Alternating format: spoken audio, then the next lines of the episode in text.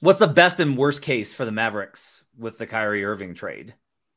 There's got to be a best case, right? Like there's a best case in there some somewhere. We'll try and find it. Plus, we'll go over some trade rumors floating around and LeBron's reaction to not getting Kyrie Irving. Wah wah. And there's a lot of young guys in this league that can ball, and they showed up on Monday night. All that and more on Locked On NBA. You are Locked On NBA, your daily NBA podcast. Part of the Locked On Podcast Network, your team every day. Welcome to Locked On NBA, your daily source for all things NBA from the Locked On Podcast Network, your team every day. Thanks for joining us and making us part of your day and your first listen. We appreciate you guys joining us on all platforms, whether it's YouTube, where you can join the show and catch a live version of it on Monday nights with us, or if you're trying to catch it on the podcast version, Apple Podcast, Spotify, wherever you get podcasts. Today's episode is brought to you by Prize Picks. First time users can receive a 100% instant deposit match up to $100 with promo code locked on. That's prizepicks.com, promo code locked on. My name is Matt Moore. I'm the senior NBA writer for the Action Network and co host of Locked On Nuggets. You can catch me on Twitter at HP Basketball. His name's David Ramil. He's co host of Locked On Heat. You can find him on Twitter at D Ramil 13. David, we got a lot to get to tonight. We're going to talk about the best and worst case situations for the Dallas Mavericks after the Kyrie Irving trade and how this can go. We're going to talk about trade rumors. We're going to talk about LeBron because LeBron decided to do a big interview with Mike Wilbon. Um, I guess he's breaking the all-time scoring record. You know, that's cool too. Um, we'll talk about that.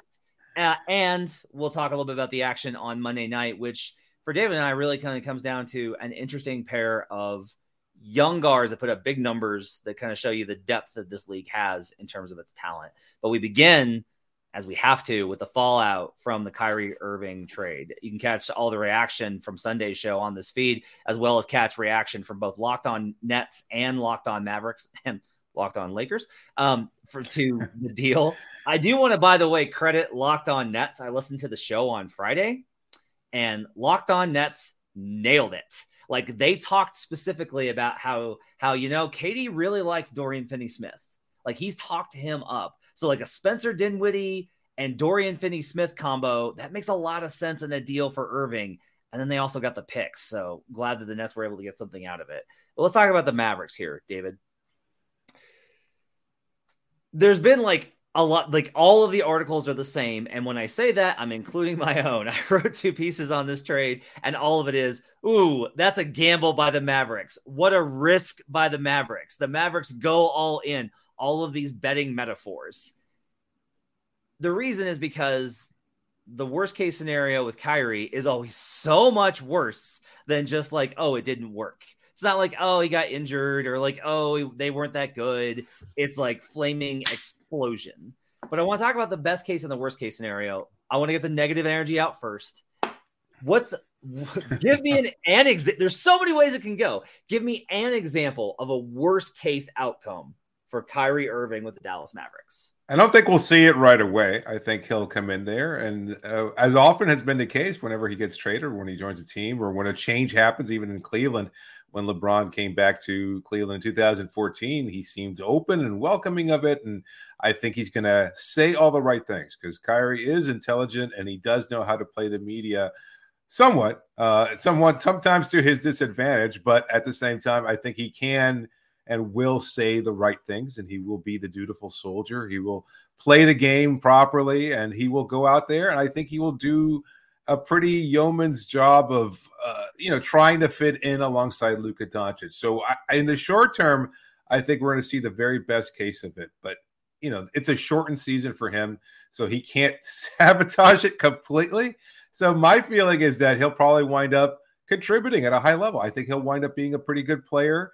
I think he's going to try his best to remember what it was like to play like with LeBron and and, and play more off ball alongside Luka Doncic. He's not going to demand the ball as much. He's going to be a really good shooter when he has those scoring opportunities with the ball in his hands. He's going to do what he's always done, which is attack the basket and pull off an incredible array of dribble moves and score at will, seemingly.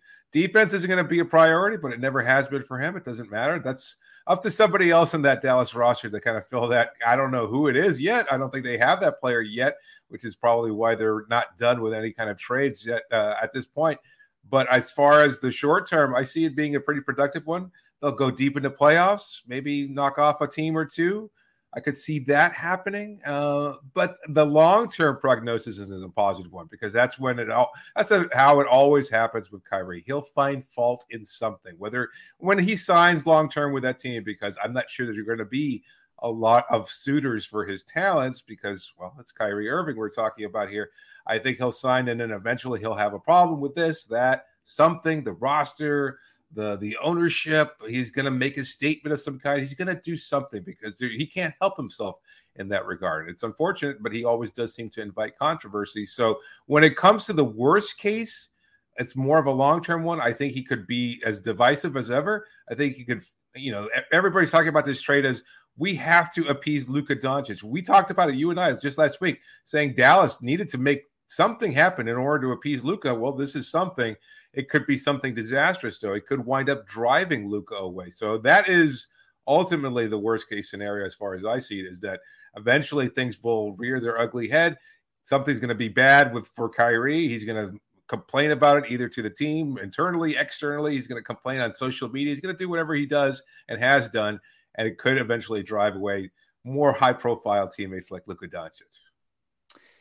On a long enough timeline, Kyrie will always choose chaos, right? Like that's the thing is he every day he has his opportunity to cause mayhem, and a lot of days he doesn't, and then eventually, so he he does.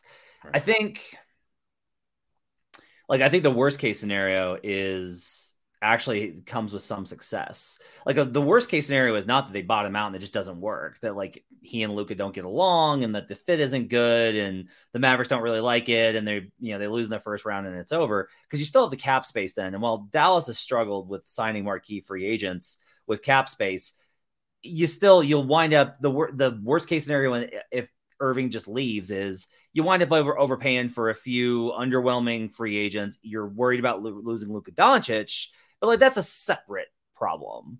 Like Kyrie is part of your attempted solution to solve that problem.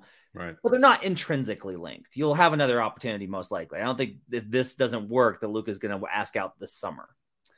So the worst case scenario is that it does work. Is that they they climb up. Let's say that they get to the three seed, hmm.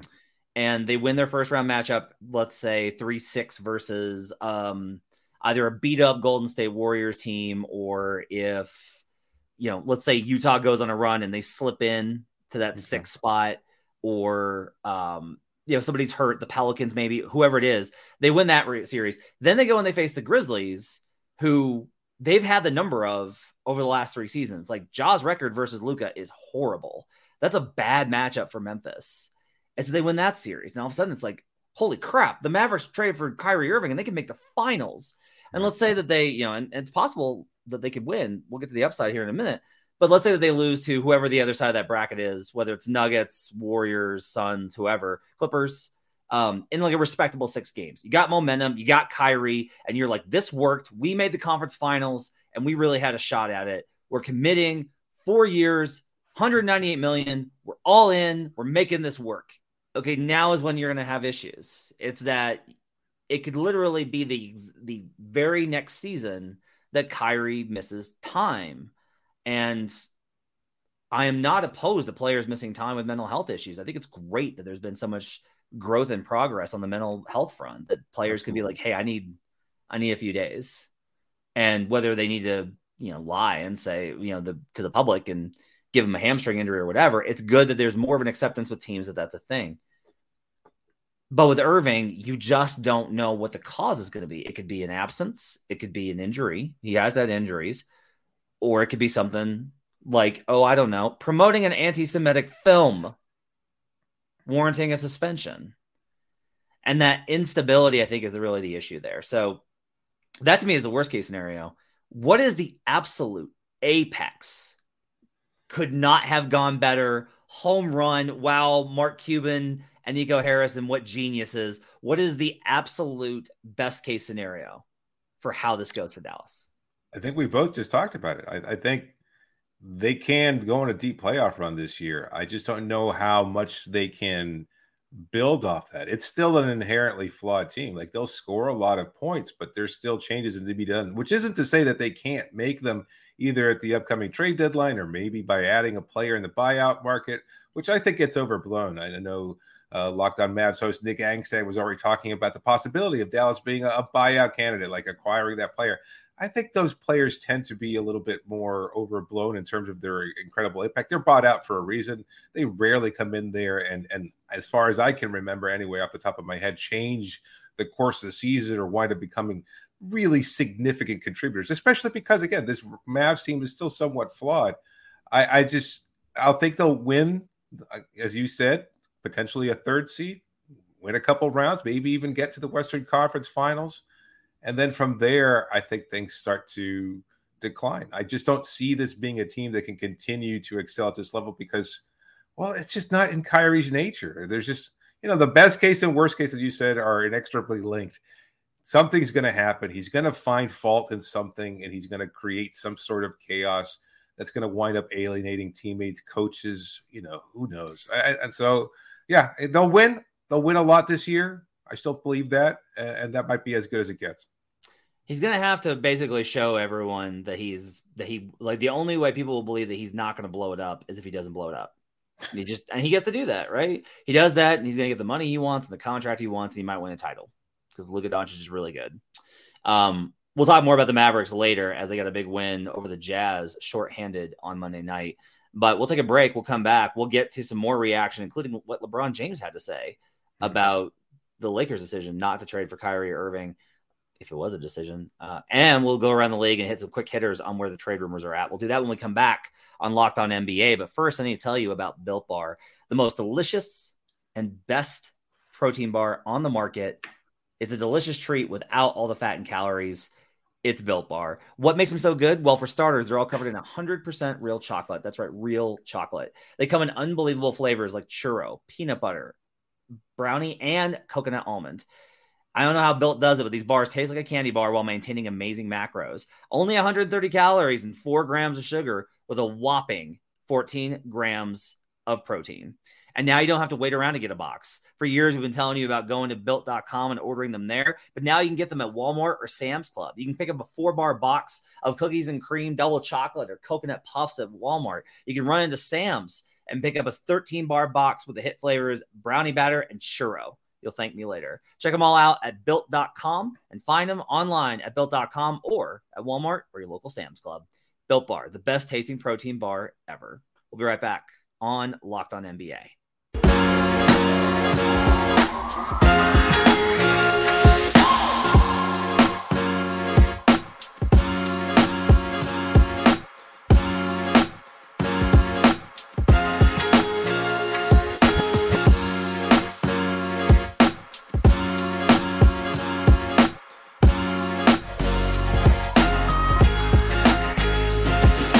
deadline is approaching and Locked On has you covered. Thursday, February 9th, tune in to Locked On NBA on YouTube at 2 Eastern to hear reaction from the trades that will change the rest of the NBA season. Who becomes contenders and who's tanking for a better future? Subscribe to Locked On NBA on YouTube and don't miss a deal. Back here, second segment with David Ramil.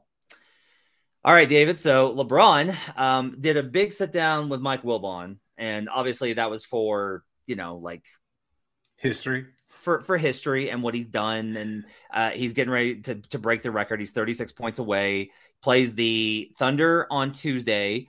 Would bet that he goes under on 36 and a half. Would would imagine that he probably um, does not break the record because it's uh, the Oklahoma City Thunder. I think he probably waits and breaks it on national TV. Um, but he was asked in the interview with with Wilbon about how he felt about the team not landing Kyrie Irving. And he said, quote, definitely disappointed. I can't sit here and say I'm not disappointed on being able to land someone. I've got great chemistry on the floor with that can help you win championships, in my opinion, is what he said. He stressed that. So in my opinion, you can win a title with them. But he said, you know, actually, I'm glad because I can lock in with this team and where we're at now. And there's a lot of discussion online about if he should have said this or if he should have not said this. I will take the position that I actually like that he said this. I don't like it when they act like we're morons. I just don't like it when teams, players, athletes, coaches, GMs act like we don't know what's going on. So, like, I'm glad that LeBron's not like, I didn't, I didn't have anything to do. I didn't even pay attention to. You're LeBron James. Everyone knows it. It's Kyrie. Everyone knows it. You've made your feelings on this clear already. Don't act like this was not a thing that you were involved with. And you can say, like, hey, I'm disappointed, but this is the team we got. We're going to make it work. We'll do the best we can with what we got because that's all you can really do. Like LeBron, and also I'll say this: like I don't think LeBron owes it to the front office, which has catered to him and now is like revoking that. And they're not wrong, but they're also not right either.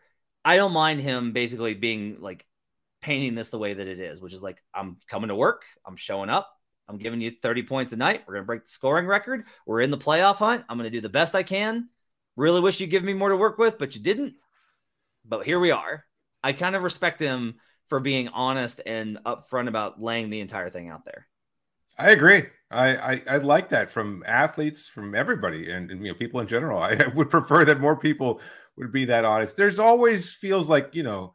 I think the the more um, discerning members of our audience probably think, oh well, with LeBron, there's always some angle. He's always so acutely aware of uh, the impact his statements will make and and there's always another side of things that we might not be considering because he does have this great master plan that he's always in charge of and he always sees all the different angles at, at uh, you know three steps ahead of everybody etc so i wonder if there some people kind of you know maybe don't believe him as much because he has been known to bend the truth or exaggerate things ever so slightly. But in, in this case, I, I, don't see any fault in it. I, I mean, I could see the worst part of what he said being, well, now that I, now that this is the team that I have to lock on, and that maybe I could just move forward from this.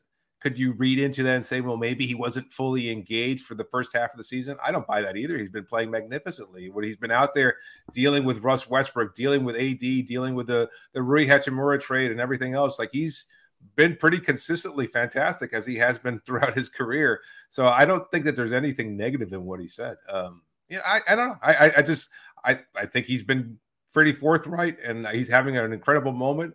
Like that's that's what really we should be talking about. Like I know that we're going to be uh, doing a whole special as a network about the history of it, but uh, I think you and I both respect immensely what LeBron has been able to accomplish over his career and the fact that he is here as the all-time leading scorer. Like I I get goosebumps just thinking about it. As a fan of the NBA in general, we're watching history here. You can call him LeBrick and LeMickey and all the things jackasses do on social media when it comes to insulting him and his legacy. But the reality is that he is probably the greatest player in NBA history, if not one of the. And, and you know, I, I think we should be keeping that in mind as he's moving forward and doing something that likely no one is going to be – touching anytime soon. Like, I mean, there's just you'd have to stay in this league for a very long time and be very good at it consistently, which is something that does not really happen. And you know, I, I, think we should be marveling at what he's accomplishing rather than reading into these comments and trying to find whether or not there's some kind of alternative uh, purpose to his, his, his comments. Uh, it's fair. I'll hit you back with this though. This is part right. of his legacy too. All right. Like the best thing about LeBron, and I mean this sincerely, the best thing about LeBron is that he's not a simple figure. Like I actually think that that increases the depth of his legacy because he's not just oh yeah he was great. Like Jordan was oh yeah he was great. He was like the best player I've ever seen. He was so likable. Look at that smile. he was on all these commercials. Everyone uh, loves Mike. Don't you want to be like Mike? And then like later, like through the years, we found out like oh, oh wow. wow M- MJ's MJ's a little brutal.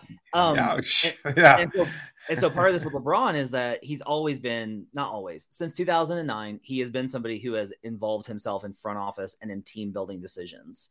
He altered the free agency landscape of the decision in 2010.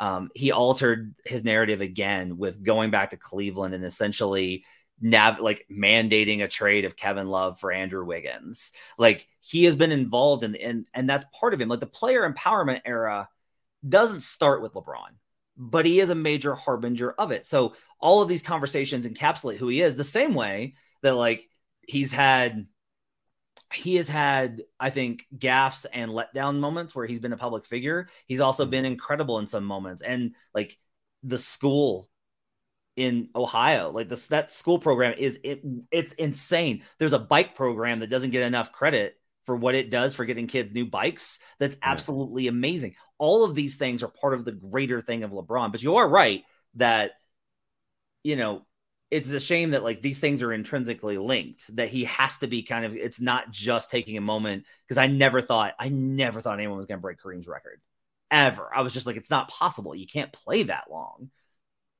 Here he is. Um, and yeah. for a guy that not isn't necessarily even uh, considered that much of a score a couple other trade things I wanted to bounce off of you. Um, so there's talk on Monday that the Nets may not be done and that Spencer Dinwiddie may actually not be a net, that they may be looking to reroute him in a deal. A pretty obvious candidate for this is the Toronto Raptors, who continue to take calls for Fred VanVleet, uh, OG Anunoby, Gary Trent Jr., they'll listen if you call about Pascal Siakam, but like you better come with like the whole kitchen sink. You better come with everything in the in the pantry if you're going to make an offer for Siakam. Otherwise, you're wasting your time. Um, the idea of trading like Spencer, maybe a guy like oh I don't know Cam Thomas, we'll talk about in a minute. Uh, the pick that they got from Dallas, rerouting that to maybe add an OG Anunoby. You add a guy that not Kyrie Irving, doesn't bring the same kind of star stuff, but a high level defender who can shoot and score. Kind of interesting. Like this does kind of give the Nets some options. I think they're going to continue shopping through the end of the deadline. They may not get anywhere, but it is kind of interesting that the Nets are not just like, well, that's done with. Like they're still looking to try and evolve the team into another form as we approach Thursday's deadline. It makes a lot of sense. I, I, think you know you've got Kevin Durant, who is an MVP level player, and you're still winning games. Like you fell short tonight against a, an energized Clippers team. Uh, you know, you're missing KD, you're missing Ben Simmons, you know, who is more of an afterthought than anything else at this point. But the reality is he's still a part of this team. Like you've got enough there so that you might be missing a player or two who's just the right fit, not necessarily another superstar, because they've tried that avenue with James Harden, they've tried it with Kyrie, didn't necessarily work. Now it's all about getting the right complementary players alongside KD so that you can still make a push. Like it's not that long ago when they were winning a lot of games that they had this incredible bounce back. And we talked about Jacque Vaughn and the incredible job he's done there.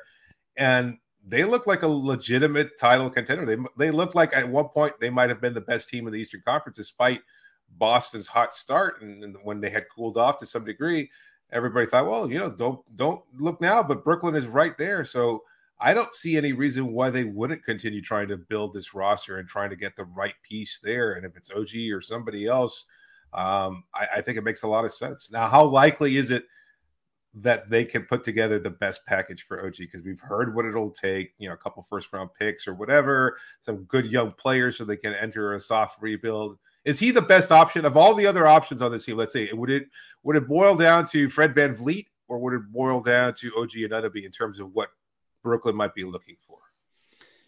I mean, I think if they can make a move, uh, VanVleet is probably like a better short term option, I think. Hmm. Um, but I think ultimately, like VanVleet is gonna need the new money too. So I know that really like I don't think that VanVleet move. I, I like VanVleet a lot. I don't know that he moves the needle enough for what Brooklyn's looking to do. Like especially if you're looking to get like keep KD happy and keep him engaged, then um I think you probably need a little bit of like you probably need something more than than Fred VanVleet. I don't think Fred VanVleet's enough uh, for what they're looking to do there. Um, so it'll be interesting to kind of see where they get to. Uh, before we take our final break, I want to ask you. Hmm what are the chances that Kyle Lowry remains with the Miami Heat through the deadline? I would put it at like if you ask me like what are the odds he gets traded, I would put him at like I don't know plus 300 ish right now, 3 to 1 that he gets traded. I think that he mm-hmm. stays there is probably a heavy minus number, but it's not like oh no, totally inconceivable, no way.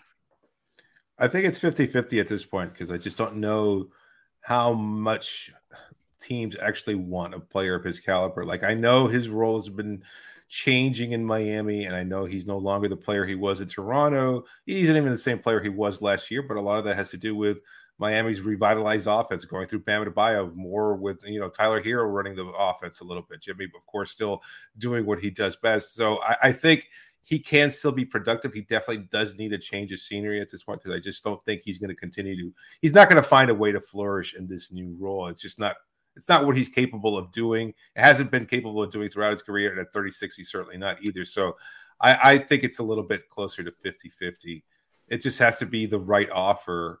And I don't know that that offer exists right now. So it, maybe it might be part of a larger multi team trade where you can ship Lowry to somewhere else, maybe the Clippers and maybe get something back. We discussed that possibility on Locked On Heat, maybe a, a three team deal with Atlanta where you possibly get John Collins back to South Florida. That's a, a, position of need for Miami, and you could just shift their offense a little bit where Tyler runs the point, or Gabe Vincent starts, or maybe even insert Victor Oladipo into the starting lineup. That's a possibility as well. So we'll see how it shakes out. But at this point, I would say 50 50. Let's take a break. We'll come back and you know, we've talked a lot about trade rumors and trade concepts and all these types of things, but some basketball was actually played on Monday night. And there's two players that had big nights in very young ages for teams that really needed them.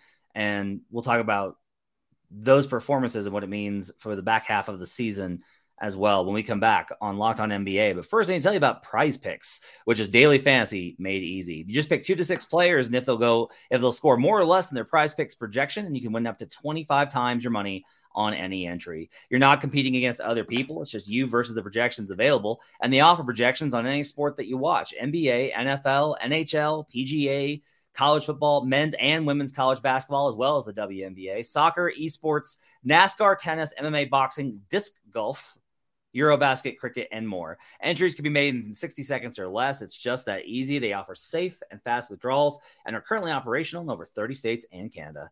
Download the Prize Picks app or go to prizepicks.com to sign up and play daily fantasy sports. First time users can receive a 100% instant deposit match up to $100 with promo code locked on. If you deposit $100, you get $100 back. You put in 50, you'll get 50. Just use promo code locked on at sign up for an instant deposit match up to $100. Prize Picks is daily fantasy made easy. We'll be right back on Locked On NBA.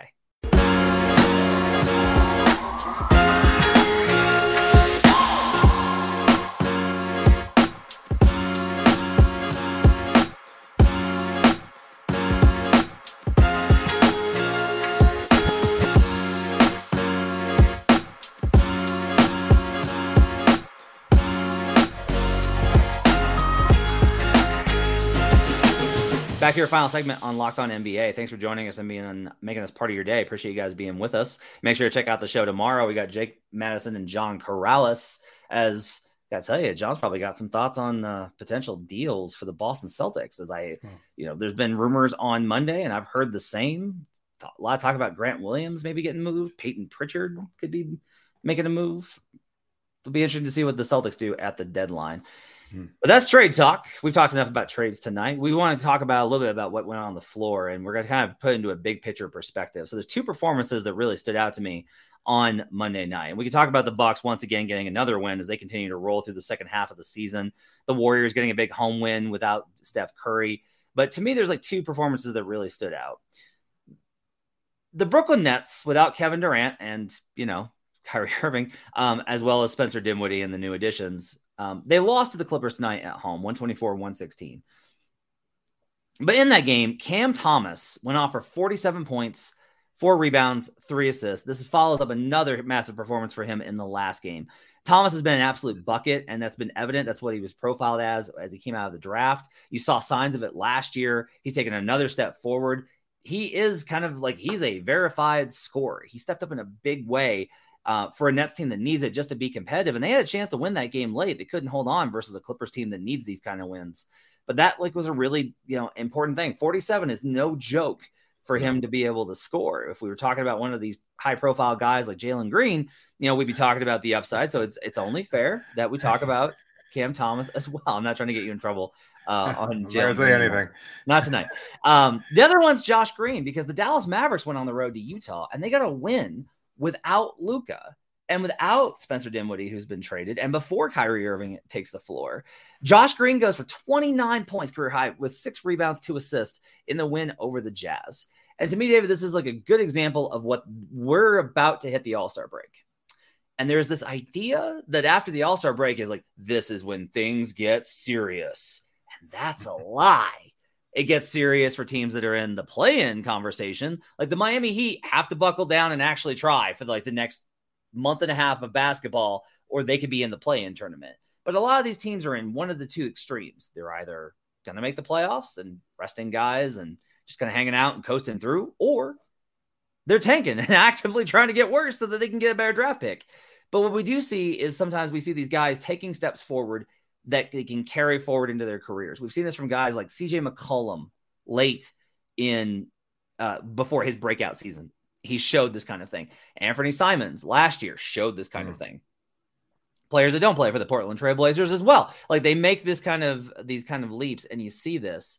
And so for me, this is an interesting time to see guys like Cam Thomas and to see guys like Josh Green showing what they're capable of because it's not just guys like, you know, Jalen Green or uh, Paolo Banchero or Josh Giddey or like these top 10 guys, there are guys that, that are going to be stars in this league that their names are not known to casual fans right now. And these are two guys that I think have a chance of making big leaps and really stepping up and, and being big parts of the NBA future for their franchises, or if they're dealt for other ones. Right.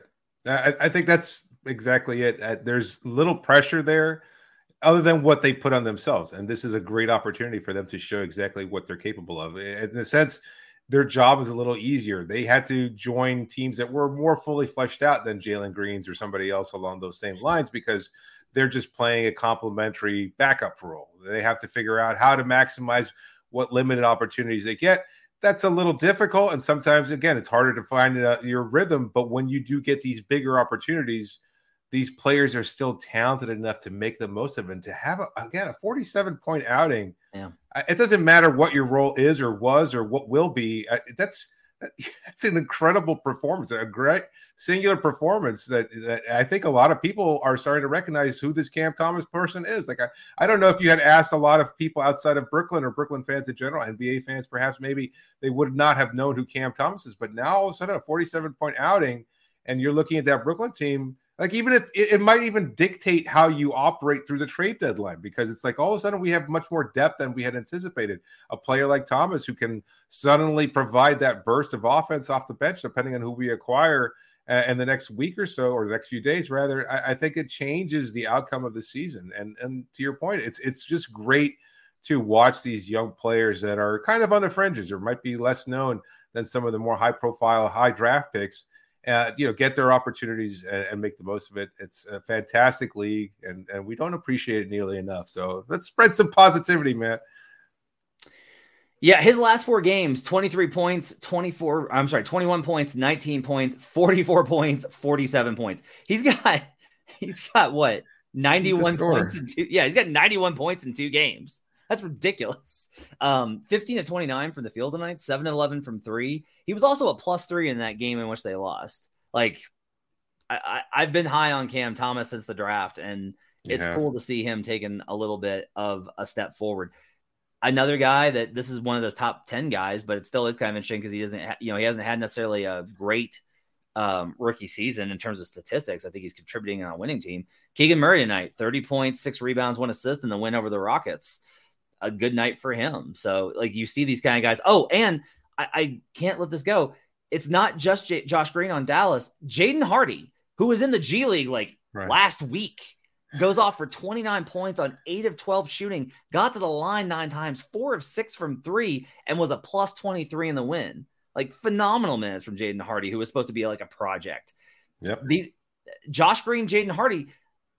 I'm not Uh, you know, it's it's a handful of games. I'm not talking about playoff success. I'm just saying this alters things in terms of the trajectory of what Dallas is going to be able to do because there's a lot of I, wrote it like there's a lot of doom and gloom about like man the Mavericks are really up against it. This should like trading for Kyrie Irving is desperate. But you know what can dig you out of that desperation is if your young players hit. If Josh Green turns into a major contributor, if Jaden Hardy can be a, a high level scorer, which is what kind of the the upside of him is. So um, very exciting. You're right that the like the league is just everybody is so skilled. Like there's just not a lot of and the the way that basketball is played now, where everybody has to be able to do it, has has yeah. created this. Where just like there are so few guys that are one dimensional because they've teams have gone away from hey, we don't want you to do anything, just do this for us.